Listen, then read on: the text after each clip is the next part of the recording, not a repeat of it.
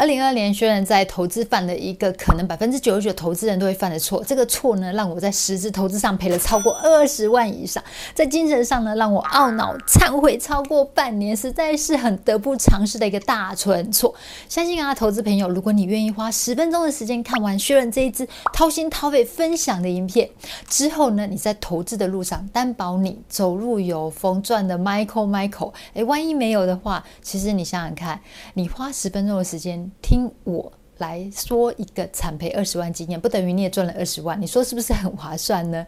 复利投资要趁早，晚年生活才能好。喜欢轩的影片的话，花零点三秒帮薛润按一下订阅哦。这不是薛润在自豪，薛润投资金融股啊，每买必赚。为什么我这样自信呢？我们从三个面向来跟大家分享一下哦。第一个呢，因为我是科班出身的，我是金融保险科系毕业的嘛。第二个呢，因为我在金融股啊，就金融圈这边也认识了不少朋友，联络呢就保持关系呢也蛮长一段时间，所以我大概知道说哪些金融股呢可以值得投资，可以值得长期持有。那哪一些金融股呢，我们可以保持一点点距离。那第三个呢是，哎，我在投资这一块领域呢，也蛮长一段时间，而且我就是每天呢都阅读了蛮多的一些财经相关的一些知识，所以你说我在投资金融股上面怎么能够不赚呢？是不是？不相信的话，大家来看一下薛润现在金融股的一个对账单的状况。大家不要看说玉山金，你现在账上才六百多股，还好意思拿出来？不好意思哦，玉山金我真的是买蛮长的一段时间，我已经配超过一张多的一个股数了。那其他呢账上没有的，是因为我通通都把它拿出去。借券借给别人了，因为反正我又不会卖玉山金。你看我持有成本才八块多，我这时候再卖，我不是傻逼了吗？这我再长期持有下去，我到最后玉山金就整个是零成本的。所以我借券借出去的好处呢，就是我放着也不会卖，所以让他借出去，让有需要的人去用到它，我还可以省一点利息，何乐而不为呢？所以玉山金呢，我持有到现在成本是八块多。那永丰金呢，是我在二零二一年开始存的，我存的成本大概是十三块左右。那当然中间是有一些配息啊等等，所以我现在。账上持有持成本呢是十二块多，永丰金我之前呢在去年的时候我有获利出清的一小部分，所以现在这是账上的一个库存哦。合库金呢是我在二零二零年开始存的，那时候存的金额大概是十九二十块。那这两年呢，我有在用定期定额啊，还有在搭配不定期不定额的方式去做投资。现在账上呢，我的持有成本呢是二十二块多，那今天呢盘股价大概是二十六块多，所以你说我是不是投资的金融股每买必赚？这真的不是我在。吹牛的是真的是一个数字这样子，但是呢，人有失足，马有失蹄嘛。虽然是这样子，可是我在二零二二年呢，我在投资国泰金，我去跌了一个大跤，我赔了二十二万，超心疼的。为什么我当时会犯了这样的一个大错呢？其实，在二零二二年初，那时候薛润很密集接触到一个计算公司，就是用三年的股息去推算它的合理股价。那国泰金当时推算出来的合理股价呢，就差不多是七十块钱，然后配的股息呢，才差不多。是三块还是三块半吧，所以我算出来，哇，国泰金现在。啊，六十块、六十块好了，合理的股价呢七十块，你看这中间是不是有八块钱的一个价差？然后股息如果再配个三块钱，哇，十一块。我这时候不买，我何时要买呢？现买现赚，我直接等到除夕的当下，我就赚十一块。那当然是要买啊，而且不止买，我还要加码买，不论定期定额还是不定期不定额，全部通通都要买。你说是不是这样子啊？你看，就那时候的一个。定期定额的方式多么的失控啊！第一期二月七号的时候呢，直接定期定额三万块，因为那时候我们刚好也在开课嘛，就想说哇，如果我这样赚资本利得又赚股息的话，到时候对账单贴出来，学员一定觉得哇，太棒了，太棒了！不少学员可能跟就跟着我们一起想要开课授课，所以呢，就大胆的买下去。那时候想说一个月扣个六次，六三十八，一个月十八万，好，反正我预算呢就大概一百万要扣在那边，就单押这一档。到时候一百万这样算下来，哇！如果十块钱赚一百万的话，换算哦，这样子赚下来应该也是赚不少钱。总而言之呢，我就这样扣下去。但隔了两天，我就想说，哎，不对啊！我既然是想要贴对账单给学员跟大家分享的话，一般正常人不会拿十几万来投资单一个股是吧？所以我调整了，改成一万块。但是呢，我扣款次数没变。但就这样扣扣了几次之后，到三月份，我又觉得，哎，怪怪的。我这样好像是有点情绪失控，因为当下那个 moment 会觉得说，哎。好像一股这样赚股息赚价差十几块，觉得很棒。但是随着股价盘整，哦，这时候心里可就不是这么想了。而且再加上呢，我们如果是要贴对账单给学员跟大家分享的话，一般投资人也不会单押一个股，每个月扣个几万块，是不是？所以我就调整一下策略，我就变成呃一个月扣款三次，然后呢每个月还是一万块，就这样一直持续扣款到九月份。大家可以看到我对账单呢，你看我扣款金额从哦五十多块、六十块，然后呢一叠叠要三四十块。哦，就真的是一个 V 型 V 转在这边。那当扣到三四十块这段时间呢，我们后来也没有开课了，所以我也没有再贴对账单的必要。但是呢，我却有面对我亏损的必要性。到三四十块，我当时的信心真的是溃堤了。我想说，哎。我怎么会那么少？我账上已经亏亏了二十多万了，要继续扣下去吗？因为你知道，我们都有一种心理，就觉得说我要在哪里跌倒就要哪里爬起来，心理嘛。所以我就拟了一个计划表哦。你当计划表呢，就是有包括说，好，国泰金呢，我现在每跌多少钱，我就再加码几张，就这样子要到它。平回来，因为我们知道股市啊，好的绩优股或好的公司的话，它的线条就是会这样子嘛，会一个 U 型的部分。那我知道现在已经在底部了，所以呢，我现在要做的，如果说要摊平之前的一个损失的话，我势势必我在右翼这一段呢，我就是要再加码，就是把张数多一点，我才能够 cover 之前损失的部分嘛。我算了一下，天哪，我国泰金大概还要再砸个几十万，也就是说呢，我在这个当下呢，我国泰金我已经花了七十多万，我还要再砸个几十万，总金额是一百多万，砸在一档个股上。上面我就觉得 这好像是这是非常奇怪。如果同样的钱我投资在其他 ETF 上面，会不会效益更好呢？我为什么要这么孤注一掷，然后这么固执的就一直死守着国泰金不放？所以当下我确实一直在思考这个点，觉得自己怎么会那么的奇怪？我是不是中邪了？然后呢，在二零二二年的下半年的时候呢，国泰金因为它的净值就亏损嘛，所以呢，它也发布了，就是说我要做一个增资认购的部分。增资认购的部分呢，只要你是股东，你呢就可以参与，用三十五块钱去参与。但如果呢你没有买过国泰金的话，你呢就。要抽签啊，一样是用三十五块。那因为薛润一直长期有在观察国泰金，我知道它的合理价格呢就是三十五块钱，所以我就研究一下它的线图，然后再抓一下资料，我就觉得哎，三十五块增值认购是可以的，这价位不会让我赔钱，而且可能会有点小赚，所以呢，我就把我能够认的股份呢，全部通通都认购了，我认购了一千一百二十六股啊。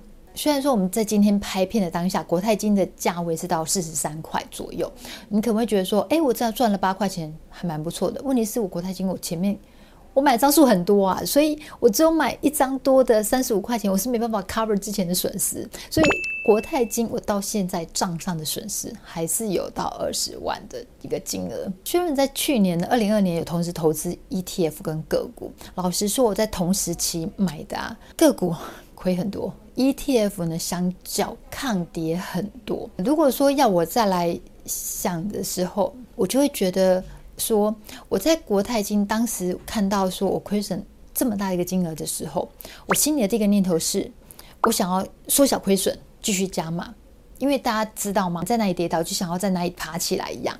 我。一样投资亏损，在你跌倒会想要在哪里爬起来？但是我理性面告诉我，我不要跟钱过不去，我不要成为一个赌徒的一个行为。再怎么样，国泰金也是一档个股，我真的要好好的认真来思考，我是不是要把这笔钱投资在更有效益的地方，比如说像 ETF。因为我在二零二二年投资 ETF 跟个股上面的话，我在 ETF 的投资。一样会有亏损，老实说，但是它的亏损的幅度比在国泰金小很多。你可能不太相信吧？觉得哎，我是不是有点夸大了？我列了一张表哦，因为我那时候在痛定思痛，在思考到底怎么样把资金效益做更好处理的时候呢，我就抓了一个资料。去年呢，整体 ETF 表现最好的呢是零零七三一 FH 富时高息抵波，它去年交出的绩效呢有到负五趴多，虽然是一样是负五趴，但是你想想看，相较于其他，比如说你要投资金融股的呃 ETF 零零五五啦。或者高股息零零五六啦，或是大盘指数 ETF 零零五零，是不是相对来讲好很多？更别说是国泰金了。国泰金如果你去年投资的话，你是赔了负三十趴耶。所以你看零零七三一第一名跟国泰金的话，相较来讲，他们的投资报酬率就差了二十五趴。所以这是为什么？虽然在思考资金效益的部分，那你可能会觉得说，哎，金融股这样子，你还会敢投资吗？其实我觉得，当公司遇到倒霉事，就是一个最好的一个时间点。二零二二年很明显对金融股就是一个很不利、很。不好的一年嘛，那二零二三年有可能还会再盘整，但是呢，如果你在好公司，它的基本面都很好，然后它只是遇到倒霉事，你知道它的体质还是会恢复的话，那你可以在它底部的时候。就是股价相对比较低迷的时候进场，这是 OK 的，因为对存股族来讲啊，虽然觉得说股价会是一个最重要的一个点。怎么说呢？国泰金是一个好公司，是一个好股，但是我买在五六十块，那就是不对，那就是不好了。但是你如果买在三十多块的话，那就是好。所以这是薛伦讲的，在纯股族来讲，股价是一个重点。好公司是好的，但是股价真的是一个重要的点。如果你不晓得怎么样去投资。个股，但是你又对金融股很有信心，然后又想要再继续持有的话，你又担心会有一些呃损失发生，或像薛仁一样犯傻，然后深陷其中，然后一直买一直买，买到疯狂买到赔二十万，你很担心就是会犯这样的事情的话，其实你可以考虑相关的 ETF，像刚刚薛仁提到零零七三一，零零七三一，在去年在空头年表现出一个很好的成绩，它是第一名嘛？你看在金融股的占比高达百分之三十八，它有哪些金融股呢？像呃中信金、国泰金、兆丰金、第一金、元大金哦，还有就是像永丰金也是，这些都是很多达人推荐的。这几档持股里面啊，薛仁个人就占有十档，像中华电啊、统一啦，还有国泰金、永丰金这几档都是薛仁的一个持股名单。特别是中华电，薛仁也是持股超级多年的，成本也是很低。所以从零零七三一的结构，你可以看出来说，它的成分股呢，就是一些很适合存股，然后稳稳领息的一个。成分在，这也是为什么它在空头年的时候呢，可以相对抗跌的原因。可是突然年他提过，投资它不是数学题，是大众心理学。所以呢，我们投资呢是要看大众心理。你说薛仁当下会买在国泰金，买在五六十块那么高点，而且疯狂的去做投资，这就是一个心理学诱使薛仁失去客观理智线的一个事情哦，因为。